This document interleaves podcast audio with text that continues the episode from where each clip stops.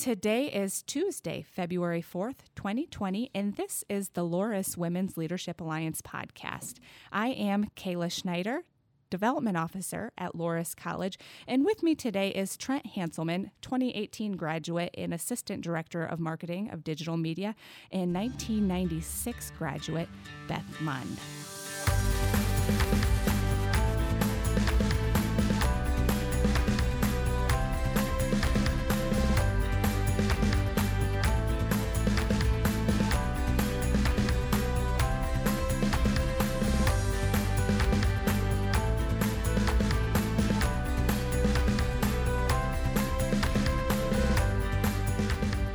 The Women's Leadership Alliance's mission is to engage women on the Loras College campus and alumni communities, connecting them or reconnecting them with the college with the overall goal of supporting young women who are attending Loras or who wish to attend Loras.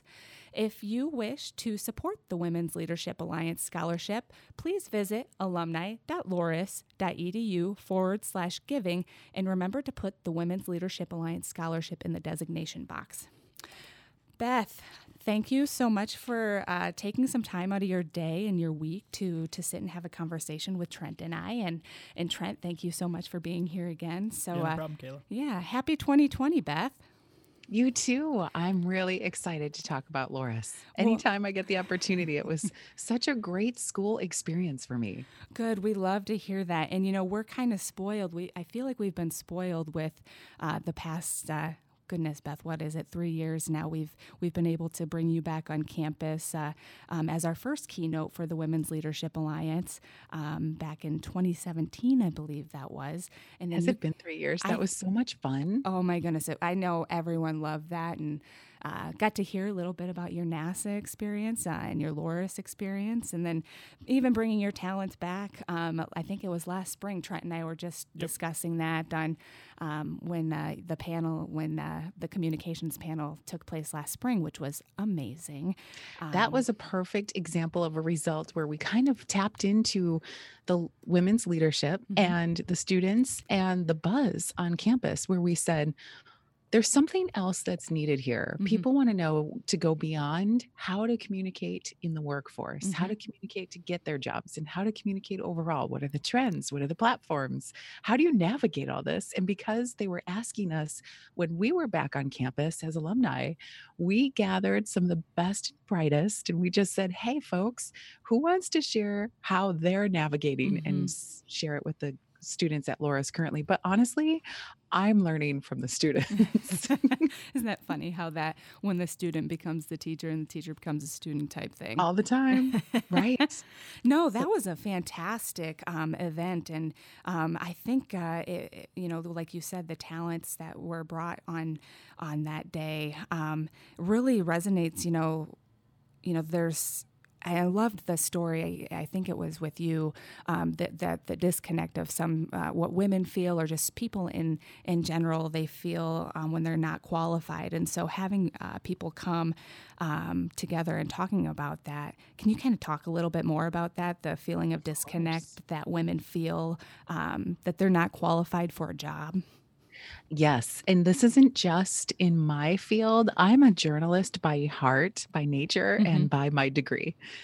But I'm also a scientist in the sense that I don't have a science degree. I have a science journalism degree, but I work every day in the science industry. And it's not just in the sciences that women feel underrepresented and under like they're not really in touch. They mm-hmm. feel like they're still the minority because they are. And when it comes to the specifics in my industry of aerospace, when we talk about, and this is where I kind of live and enjoy. Mm-hmm. So I mm-hmm. have a space podcast, I have a business that helps promote telling the stories and narratives of space and mm-hmm. showcasing. Mm-hmm people, especially women in the industry in aerospace and our space explorers. And it is such a joy. But, you know, we still, we women mm-hmm. represent 25% of all aerospace employees. That is nuts. That means every single NASA agency, every private space based company, every company that's a startup, 25%. This means in biology, in chemistry, in physics, and in aerospace. It's kind of across the board, these numbers. We're looking to our left and we're looking to mm-hmm. our right, and we're not seeing ourselves. We're not seeing diversity. We're not seeing other females in strong leadership positions in the industry. And again, this isn't just in science, this is in math and STEM, uh, science, technology, engineering, mathematics and even in some of the other business industries as well. So when you're looking to your left and right and you're not seeing role models like yourself, it's less likely that you will step into a role, a position that you feel confident in being able to be the leader in. Leadership happens when you see someone lead you or go before you.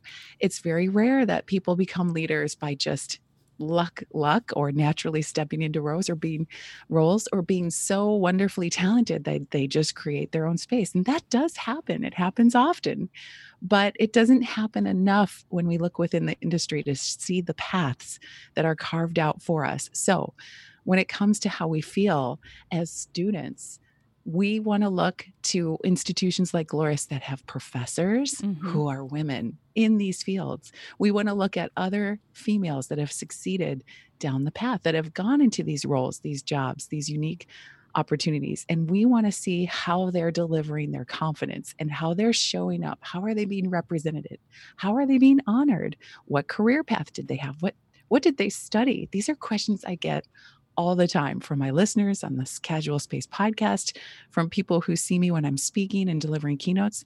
They ask me the number one question what major should I take? Or mm-hmm. how do mm-hmm. I get into the field? Or what do I study so I can be on this path or this trajectory to get to a space or science space based industry? It's a loaded question. It really is. And so I want to ask you, I'm sure you get this question all the time, but even if, you know, if you don't have those role models and so did Loras have those role models for you on campus or do you feel like you were given oh, enough yeah. here? Oh, yes. So they weren't, I didn't study a heavy science degree. Again, I did that later mm-hmm. in my graduate studies. So at Loras, I was able to move through the sciences just kind of at a very general check the box requirement mm-hmm. level because it wasn't where I spent most of my focus. I really wanted to hone my writing, my journalism, my reporting. And those professors were incredible. And there were two in particular, two females who really grabbed a hold of my talent and were able to see right through to my soul almost. And it mm-hmm. was fantastic. It was a communication law course that was really, really tough, taught by Dr. Mary Lynn Newhouse. And she was phenomenal. And she said, I'd like to see more of your work reflected in your interest here mm-hmm. about NASA and NASA's transparency during crisis. And it would be really great if you were to continue this in your studies further. And I was thinking, what do you mean? I'm graduating this year. And she's like, Yeah, have you thought about grad school? So you can take this and continue to examine it. And I thought, no, until then, no one ever laid that seed. I'm so grateful she did because that's exactly what I did.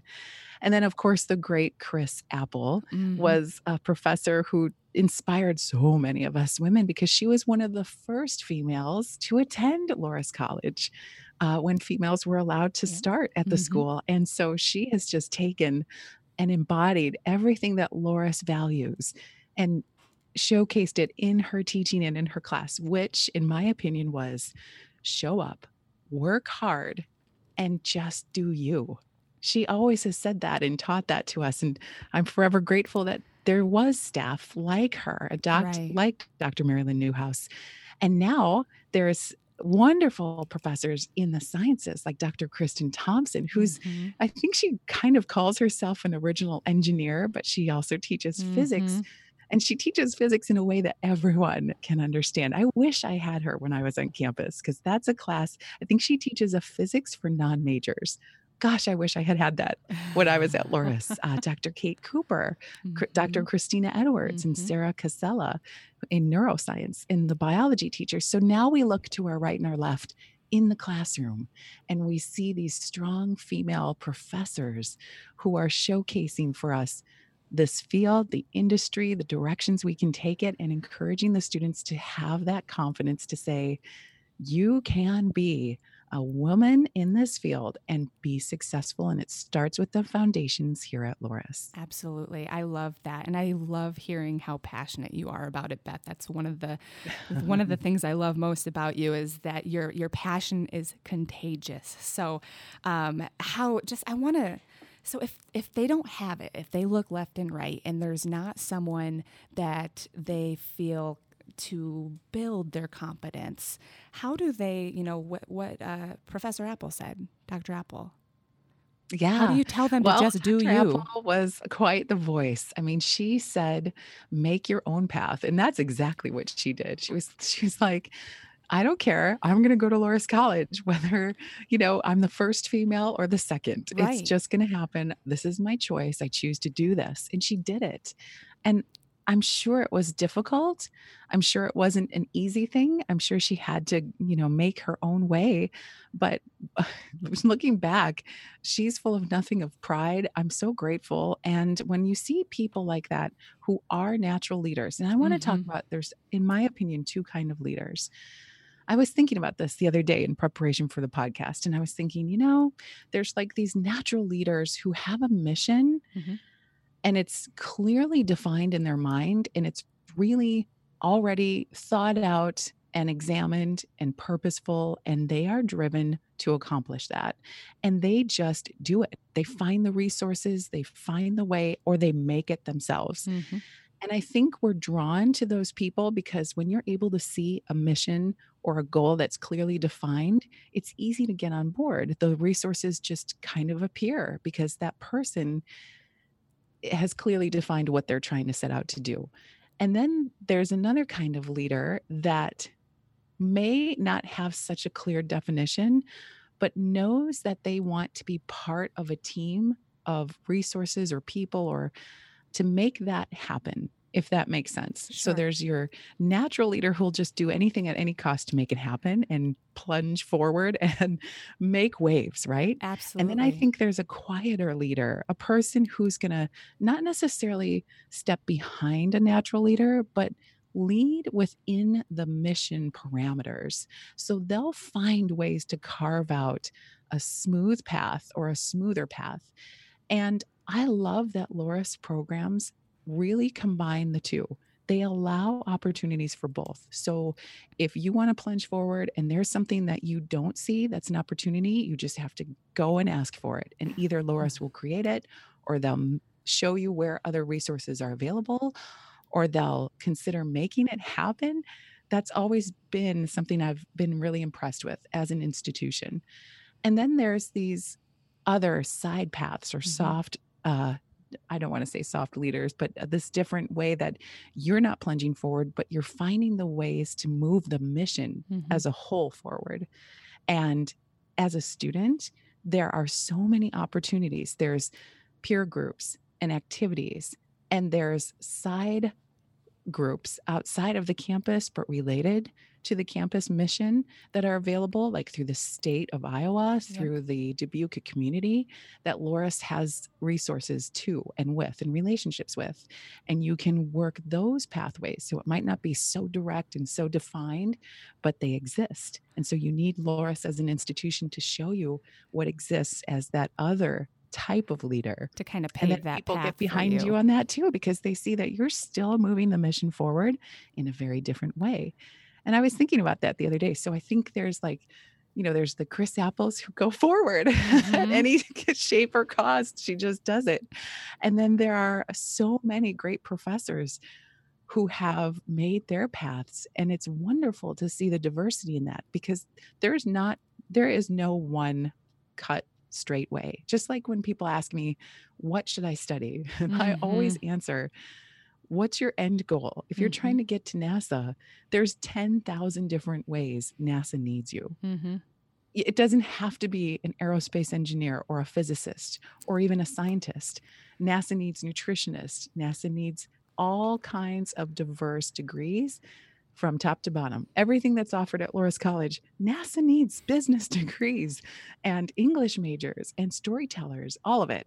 So there's not that one clear path. And that's a joy to be able to say to a student. And it's also a little disheartening for the student to be like, well, darn, that doesn't yeah, help you're me. not helping me. I don't right? know, you know, if they're confused as to what to study, college is the perfect time to be able to explore it all and see where your interests reside and where they end up lying because it might surprise yourself when you come out of your comfort zone and take something completely different. oh, different absolutely. And find something you love, right? Absolutely. That's what it is all about. Um, and I think you hit it on the nose there. You know, Loras does a really nice job of of creating those those paths of what type of leader do do you want to be? Um, what is your end goal? And so I want you, I for those people who were not able to attend your your speech when you came. Uh, a few years ago and talked about your your Loras experience and how you you ended up with your journey to NASA. Talk about that a little bit, Beth, because I think that is so powerful. How many times did you apply for a job at NASA before you actually landed your dream job? Yeah, many. Well, how much time do we have? No, it's a quick story. I can do it quickly. The greatest part of this story is how many times I failed. And even though it started very much at Loras, it actually started just prior to Loras when I was a space camp attendee. And then I Mhm. went back to be a space camp counselor.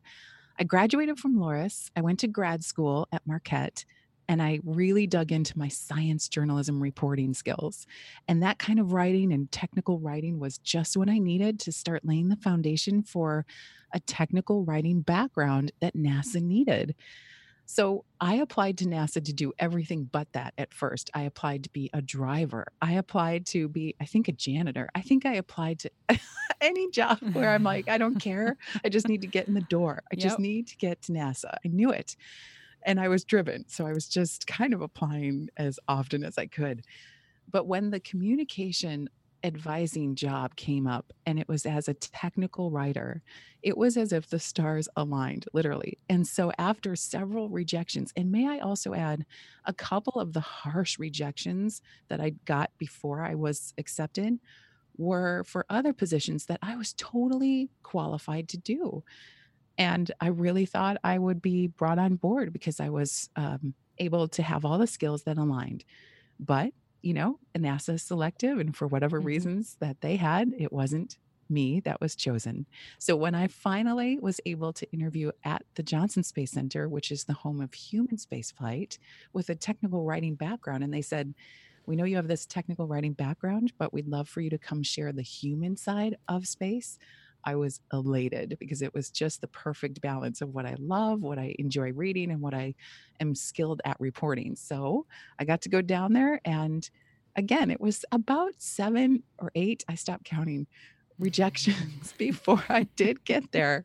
And once I was there, it was challenging, rewarding, wonderfully tough. It brought in all the skills from all my backgrounds, from all my institutions, including Loras, including Marquette, and including the real life. And I want to emphasize this too. I didn't graduate and get right to NASA. I don't think a lot of people do. I think some lucky few do.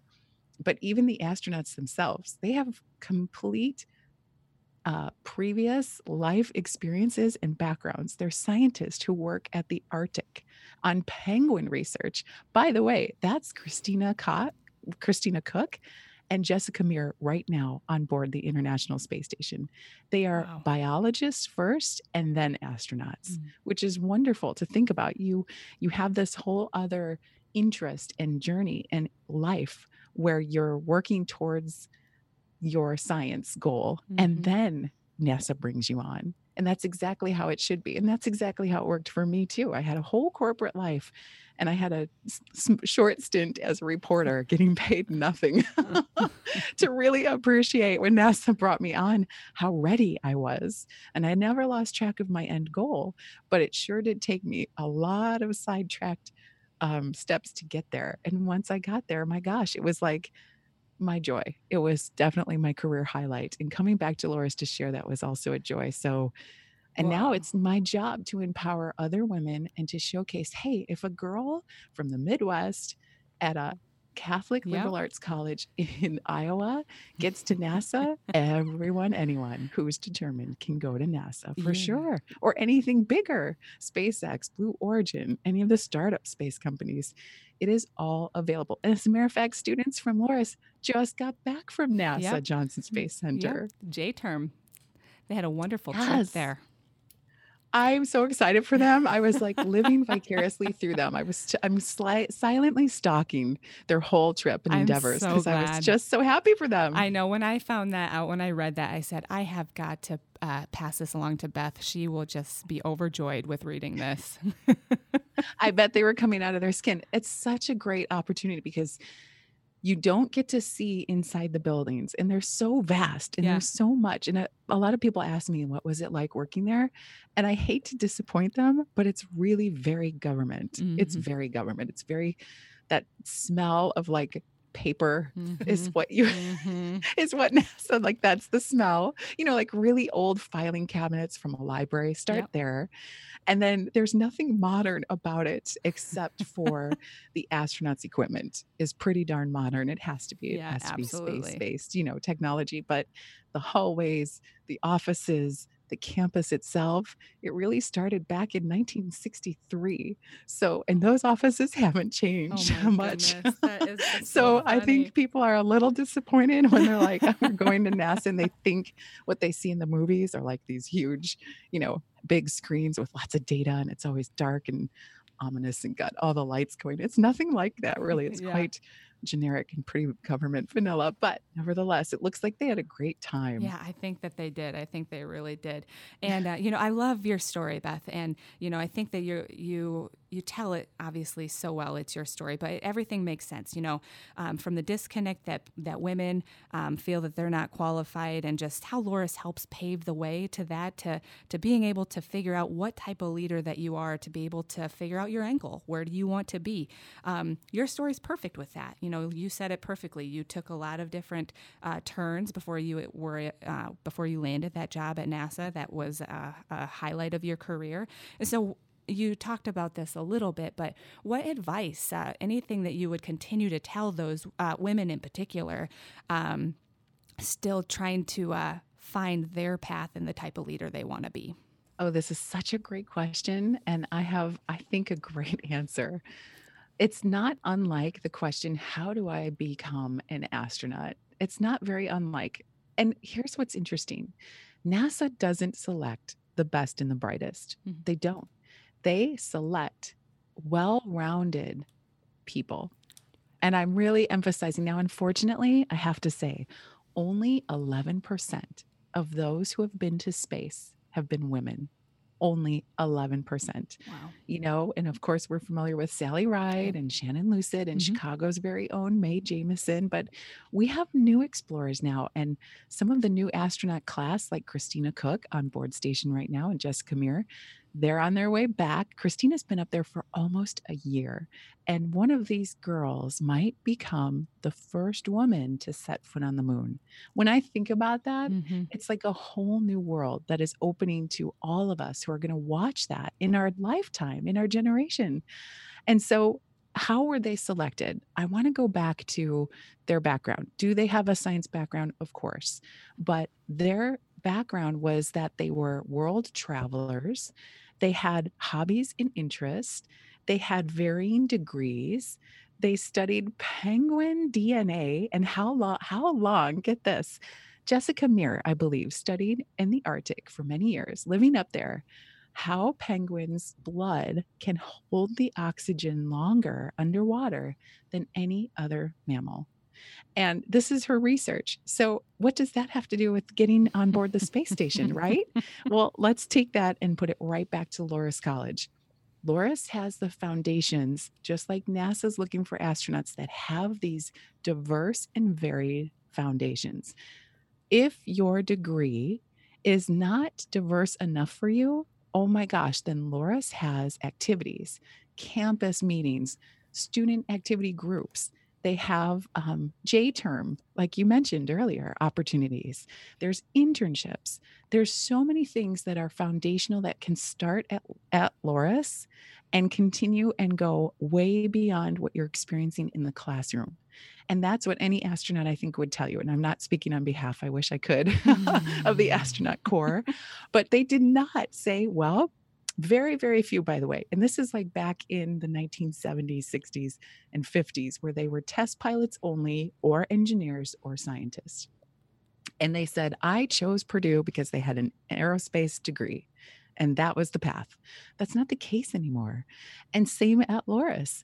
There are so many opportunities that when you think about, hmm, what's my end goal? And even if you don't know, which by the way, I was very focused on NASA, but I didn't know how I was going to get there. Mm-hmm. And I was disappointed at times to be able to say, I don't think I'm strong enough in the sciences to continue that being the way I'm going to get into NASA. So, what am I good at? And what are my foundational skills? And recognizing that was half of the battle, I think. So, if your foundational skills are something you're familiar with, or if you're not, here's the deal go ask your counselor. Go to Loras and ask your friends. Look around at what you are loving when you're on campus. Are you loving the academics, the athletics? Are you enjoying the campus ministry, the support staff um, roles that are available, um, extracurricular activities outside of Loras, but still within the Loras community? And dig in deep and enjoy them because you never know how that can move into something bigger that will take you on your path. I think that is excellent, excellent advice, Beth. Um, and I could just sit here and listen to you all day and have this conversation. Um, like I said, the passion that you um, radiate is so contagious. And we are so grateful to have wonderful alums like you and especially be part of the Women's Leadership Alliance board. You've been a fantastic asset um, to the c- community here as a whole and um, the D- oh, Dubuque thank and you, Kayla. I yeah. really appreciate that. Yeah, absolutely. And uh, um, thank you again if, um, you know, we ever think about other conversations we can have with Beth or tune in to, to your podcast. What is the name oh, of that yeah. again? Let me plug it. I'd love to. Here's a couple things I want to plug. You can find me and my work at bethmund.com. And you can find the podcast Casual Space at bethmund.com slash casual space my casual space podcast just you can find casual space podcast on itunes stitcher google play everywhere you listen to podcasts where i weekly get to have and host discussions with astronauts engineers mm. scientists illustrators authors all of these fantastic people who are just like us space enthusiasts so there's one thing i want to plug however this is just as important mm. there is an alumni community at Loras who are here to help you. Service is one of the key values, and it's one of the key.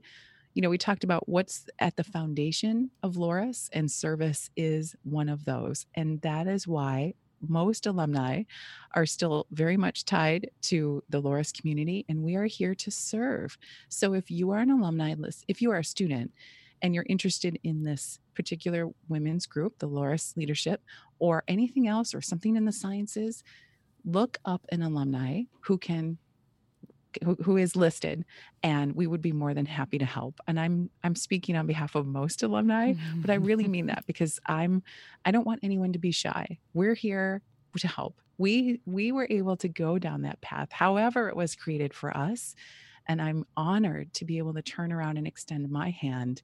So you can find me on LinkedIn, you can find me on Facebook, but you can also find all of the alumni on the numerous Loras College alumni group. There's one for marketing, there's one for business. Just, you know, social media platform search, and you can talk and speak directly with alumni. And don't be shy ask a question, reach out, make sure you're introducing yourself and recognizing you're a Loras student and be specific when you ask.